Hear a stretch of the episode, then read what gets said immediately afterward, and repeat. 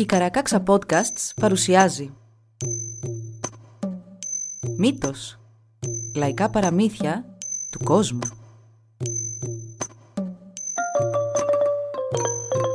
Κάποιες ιστορίες μπορεί για κάποιους να περιλαμβάνουν ευαίσθητο υλικό. Για περισσότερες πληροφορίες για το κάθε επεισόδιο, συμβουλευτείτε τις σημειώσεις του όπου βρήκατε αυτό το podcast.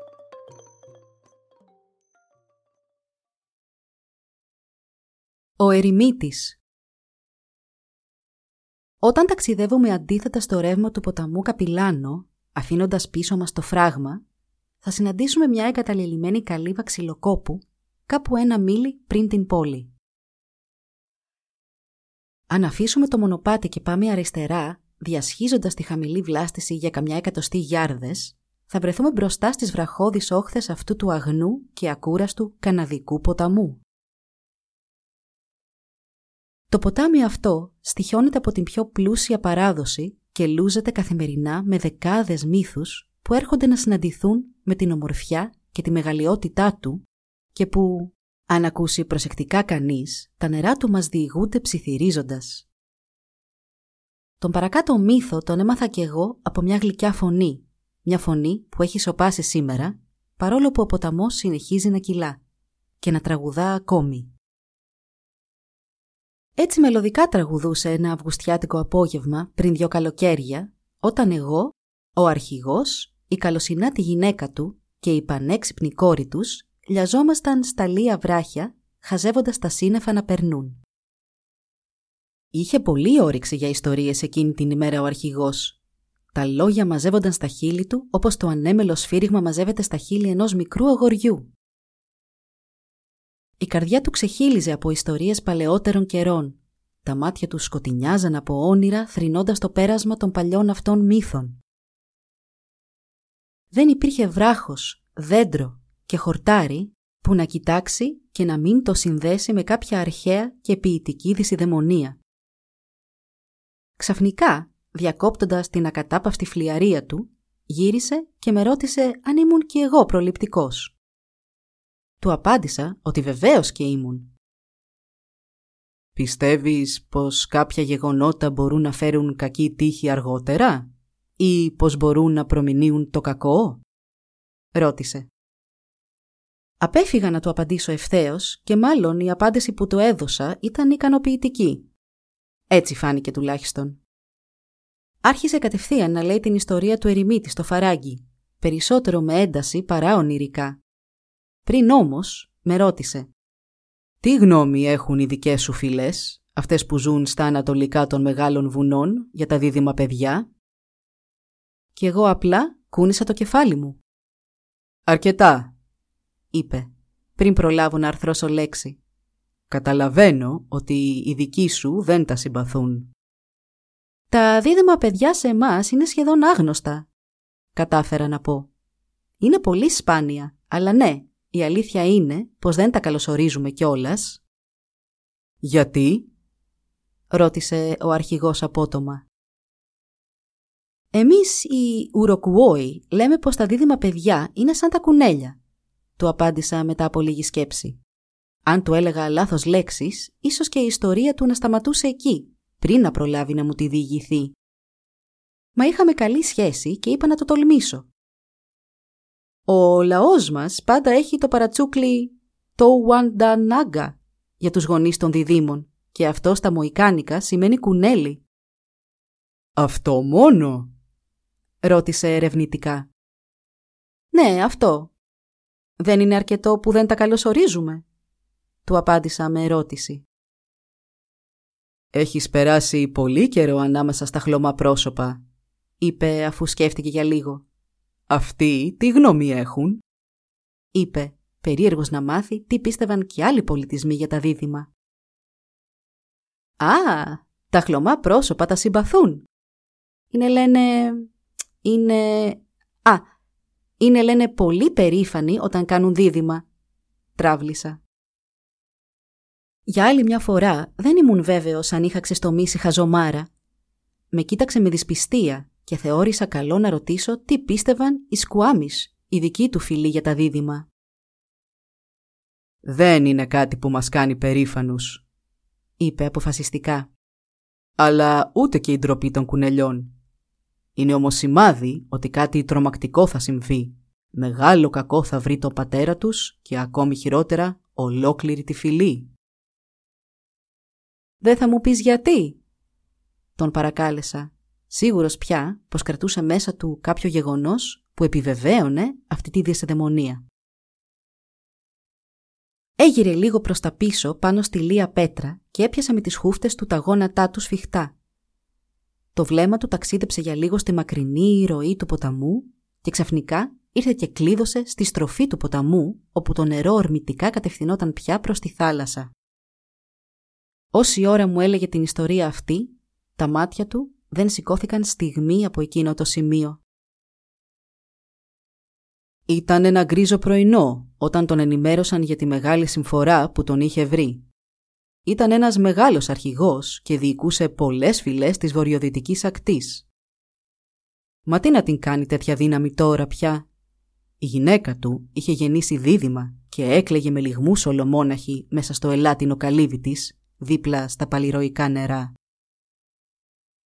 Έξω από το σπίτι στέκονταν γυρεότεροι άνδρες και γυναίκες, γυρεοί στα χρόνια, γυρεοί στη σοφία, γυρεοί στους θρύλους και στη γνώση του λαού τους.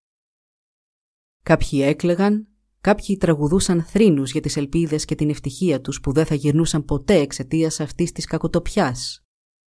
Άλλοι συζητούσαν χαμηλόφωνα με δέος για το γεγονός αυτό. Και για ώρες συνέχιζαν έτσι, με διακοπές μόνο από τα κλάματα των δίδυμων αγοριών, τους λιγμούς της μητέρας τους και τα μογκριτά αγωνίας του άμυρου αρχηγού και πατέρα των παιδιών. «Κάτι φρικτό θα συμβεί στη φυλή μας», έλεγαν οι άντρες του Συμβουλίου. «Κάτι φρικτό θα συμβεί στον άνδρα μου», έκλαιγε η νεαρή μητέρα. «Κάτι φρικτό θα συμβεί σε όλους μας», αντιχούσε και ο δυστυχισμένος πατέρας. Τότε τους πλησίασε και ένας ηλικιωμένος πανάρχαιος θεραπευτής. Σήκωσε τα χέρια του, τεντώνοντας τις παλάμες του δεξιά και αριστερά, έτσι ώστε να ησυχάσει τον θρήνο που τον περικύκλωνε. Η φωνή του είχε μέσα της το βάρος αμέτρητων χειμώνων, ενώ στο βλέμμα του αντικατοπτριζόταν σπιρτάδα και καθάρια σκέψη, όσο καθαρά αντικατοπτρίζονται οι βουνοκορφές στις πεστροφολίμνες του Καπιλάνου τα λόγια του ήταν μεστά, οι χειρονομίες του αρχοντικές και οι ώμοι του πρόδιδαν ανδρεία και συνάμα καλοσύνη. Η προσωπικότητά του αντιλαλούσε με τρόπο που κανείς δεν την αμφισβητούσε. Η κρίση του έγινε αμέσως αποδεκτή και τα λόγια του βγήκαν αργά και καθάρια, σαν τη μοίρα. Είναι ο παλιός νόμος των Σκουάμις, πως όταν πέσει κακό στη φυλή, ο πατέρας των διδήμων θα πρέπει να φύγει μόνος και να πάει μακριά. Στο βαθύτερο δάσος πρέπει να πάει και έτσι στην απομόνωση και στη μοναξιά του να αποδειχθεί δυνατότερος του κακού και να νικήσει ενάντια στη σκιά που απειλεί τον ίδιο και τον λαό του. Εγώ θα ορίσω τον χρόνο που θα περάσει πολεμώντας αυτόν τον αόρατο εχθρό μονάχος. Θα του έρθει η τρανό σημάδι από τη φύση όταν το κακό αυτό ιτηθεί, όταν αυτός ο λαός θα σωθεί. Πρέπει να φύγει πριν να δύσει ο ήλιος και μπορεί να πάρει μαζί του μόνο το καλύτερο τόξο του, τα πιο καλοφτιαγμένα του βέλη και να ανέβει, να ανέβει πάνω στο βουνό μόνος. Μόνος για δέκα μέρες. Μόνος. Μόνος. Η τρανή φωνή ησύχασε και η φυλή άρχισε τον θρήνο της. Ο πατέρας σηκώθηκε και στο πρόσωπό του ήταν εμφανής η αγωνία του, ακόμη κι αν η εξορία του ήταν σύντομη αποχαιρέτησε τη γυναίκα του και τις δυο ψυχούλες του, τα δυο του αγόρια, άρπαξε το αγαπημένο του τόξο και βέλη και κίνησε για το πυκνό δάσος σαν πολεμιστής. Μα δεν γύρισε σε δέκα μέρες, ούτε σε δέκα εβδομάδες, ούτε σε δέκα μήνες. «Είναι νεκρός», είπε κλαίγοντας η μητέρα των αγοριών μέσα στα μορουδίσια αυτάκια τους. «Δεν κατάφερε να νικήσει το κακό που μας απειλεί. Ήταν δυνατότερο από εκείνο. Εκείνον τόσο δυνατό, τόσο γενναίο, τόσο περήφανο. «Είναι νεκρός», είπαν και όλοι οι άνδρες και όλες οι γυναίκες της φυλής. «Ο δυνατός γενναίος μας αρχηγός είναι νεκρός». Έτσι τον έκλαψαν όλον τον υπόλοιπο χρόνο και όσο και να έψαλαν και όσο και να έκλεγαν, εκείνος δεν γύρισε πίσω. Εν τω μεταξύ, πάνω ψηλά στο βουνό Καπιλάνο, ο εξόριστος αρχηγός είχε φτιάξει το μοναχικό του σπιτάκι. Ποιος ξέρει από ποιο κόλπο του ήχου, ποιο φύσιμα του αέρα, ποια χαμηλή νότα στη φωνή του θεραπευτή, είχαν ξεγελαστεί τα εξαιρετικά αυτιά του αρχηγού. Ίσως να ήταν απλά της μοίρας του να παρακούσει πως έπρεπε να μείνει εκεί δέκα χρόνια και όχι δέκα μέρες. Και το είχε δεχτεί ηρωικά. Έτσι έπρεπε να γίνει. Πίστευε βαθιά πως αν είχε αρνηθεί μπορεί το κακό να μην έβρισκε τον ίδιο, μα τη φυλή του θα την έβρεσκε οπωσδήποτε.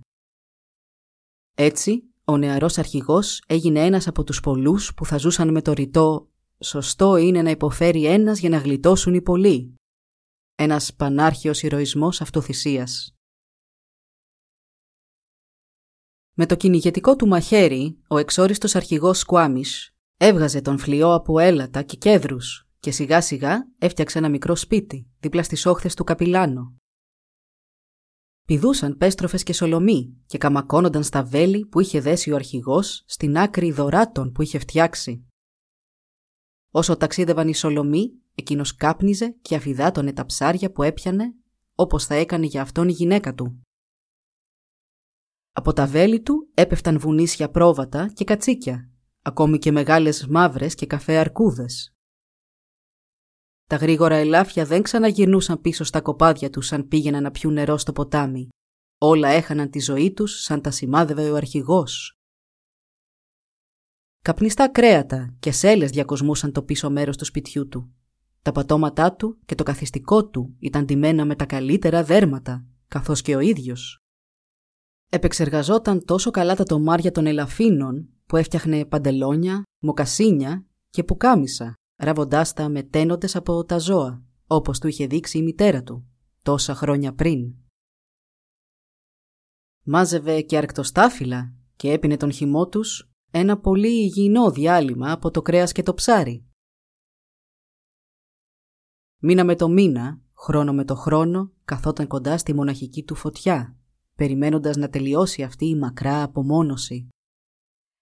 Μόνη του παρηγοριά και αυτή που τον βοήθησε να ξεπεράσει τις κακουχίες ήταν η ιδέα πως πολεμώντας το κακό, αντέχοντας ό,τι και να του συμβεί, η φυλή του θα σωζόταν. Αργά, επίπονα, έφτασε και το δέκατο έτος. Κάθε μέρα που περνούσε κρατούσε μια αιωνιότητα, μέχρι που γινόταν εβδομάδες και η καρδιά του όλο και αδειμονούσε για τον καιρό που έφτανε. Ακόμα κι αν η φύση δεν του είχε στείλει το σημάδι που τόσο περίμενε. Τότε, εκείνη τη ζεστή μέρα του καλοκαιριού, το πουλί του κεραυνού ήρθε με καταστροφική δύναμη και προσγειώθηκε στα βουνά γύρω του. Από την αγκαλιά του ωκεανού σηκώθηκε το σύννεφο της καταιγίδας και το πουλί του κεραυνού έριξε το αστραφτερό του βλέμμα σε κάθε ρογμή και φαράγγι. Σε μια πλαγιά σηκώνεται μια στήλη γρανίτη, ψηλή ως τον ουρανό. Την λένε κεραυνό του βράχου και οι σοφοί των χλωμών προσώπων θαρούν πως έχει πολλά μεταλλεύματα στη βάση της. Χαλκό, ασίμι και χρυσάφι. Στη βάση αυτή πήγε και κρύφτηκε ο αρχηγός όταν η καταιγίδα άρχισε να μένεται με νερό να πέφτει σε κάθε σπιθαμή της γης. Στην κορυφή της στήλης τότε στάθηκε το πουλί του κεραυνού, χτυπώντας τα μεγαλόπρεπα φτερά του, προκαλώντας εκοφαντικούς ήχους, τρομακτικές εκρήξεις, λες και γκρεμίζονταν πανάρχαιοι κέδροι από πανύψηλα βουνά. Σαν όμως κόπασε ο θόρυβος και ησύχασαν οι παιδιάδες και τα φαράγγια, ο αρχηγός σηκώθηκε στα δυο του πόδια άλλος άνθρωπος. Η σκιά που πλάκωνε την ψυχή του είχε φύγει πια και οι φόβοι του είχαν κατακτηθεί. Το μυαλό του, το αίμα του, οι φλέβες και οι μύες του ήταν πλέον καθαροί από το δηλητήριο της μελαγχολίας. Είχε πια πληρώσει το λάθος του να γίνει πατέρας διδήμων και είχε υπακούσει τους νόμους της φυλής του. Με τον τελευταίο ξεψυχισμένο ήχο των φτερών του πουλιού του κεραυνού που ακούγονταν όλο και πιο σιγά, κατάλαβε ότι και αυτό τώρα πέθαινε. Κοίταξε και είδε την ψυχή του να αφήνει πίσω της το τρομακτικό κατάμαυρο κορμί του και να υψώνεται στον ουρανό, όπου και θα έπαιρνε τη νέα του θέση. Είδε το πουλί του κεραυνού να τεντώνει περήφανα το κεφάλι του μπροστά και να κατευθύνεται προς τους ευτυχισμένους κυνηγότοπους και την ψυχή του να παίρνει χίλια χρώματα που στροβιλίστηκαν στον αέρα πηδώντας από βουνοκορφή σε βουνοκορφή. Ο αρχηγός κατέβασε το βλέμμα και κοίταξε τον τόπο γύρω του, μιας και κατάλαβε πως το σημάδι για το οποίο του είχε μιλήσει ο γεροθεραπευτής είχε επιτέλους φανεί. Τώρα θα μπορούσε να λήξει την εξορία του. Όλα αυτά τα χρόνια λοιπόν, τα δυο δίδυμα αγοράκια όλο και ρωτούσαν. Πού είναι ο πατέρας μας, εμείς γιατί δεν έχουμε πατέρα όπως τα άλλα παιδιά; Και η μόνη απάντηση που έπαιρναν ήταν «Ο πατέρας σας δεν υπάρχει πια. Ο πατέρας σας και τρανός αρχηγός μας έχει πεθάνει». Μα κάποιο παράξενο ιικό προέστημα τους έλεγε πως ο άρχοντας του τόπου θα ξαναγυρνούσε. Το έλεγαν μάλιστα συχνά στη μητέρα τους, αλλά εκείνη αμέσως άρχιζε να κλαίει και να τους λέει ότι ούτε τα πιο δυνατά ξόρκια του γεροθεραπευτή δεν θα μπορούσαν να φέρουν πίσω τον πατέρα τους. Μια μέρα όμως που έκλειναν τα δέκα, τα αγόρια πλησίασαν τη μητέρα τους χέρι-χέρι. Μαζί τους είχαν και τα κυνηγετικά τους μαχαίρια, τα δώρατα για να πιάνουν σολομό και τα μικρά τους τόξα και βέλη. «Πάμε να βρούμε τον πατέρα μας», είπαν. «Τι ανόητη αναζήτηση», άρχισε να κλαίει η μάνα. «Τι ανόητη αναζήτηση», συμφώνησε και όλη η φυλή. Μα ο γεροθεραπευτής είπε «Η καρδιά ενός παιδιού έχει αόρατα μάτια. Ίσως να είναι αυτά τα παιδικά μάτια που μπορούν και τον βλέπουν. Η καρδιά ενός παιδιού έχει και αόρατα αυτιά.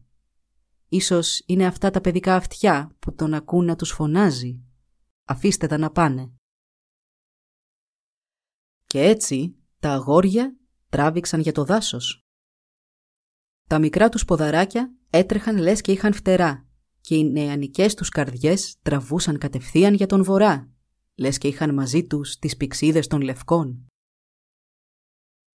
Μέρα με τη μέρα ανέβαιναν όλο και πιο ψηλά στο βουνό, ώσπου σε μια στροφή είδαν μπροστά τους μια καλύβα από σκούρο φλοιό και γαλάζιο καπνό να βγαίνει από την τρύπα της οροφής.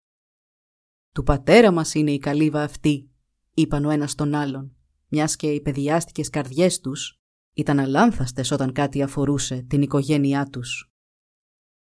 Χέρι-χέρι πλησίασαν και μόλις μπήκαν στην καλύβα ακούστηκε ένα δυνατό «Ελάτε»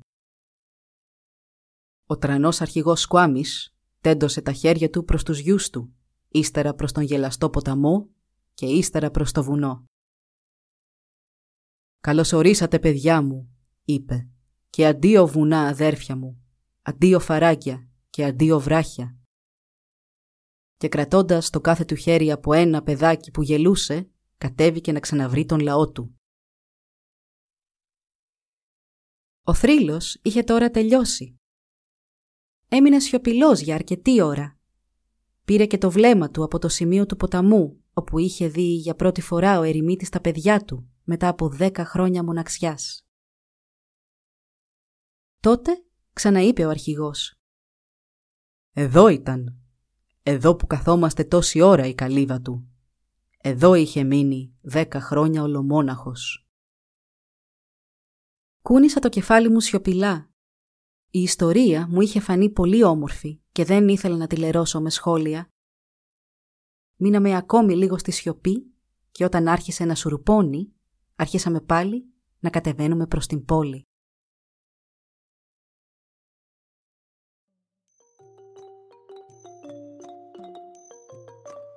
Εδώ λοιπόν η ιστορία μας έλαβε τέλος.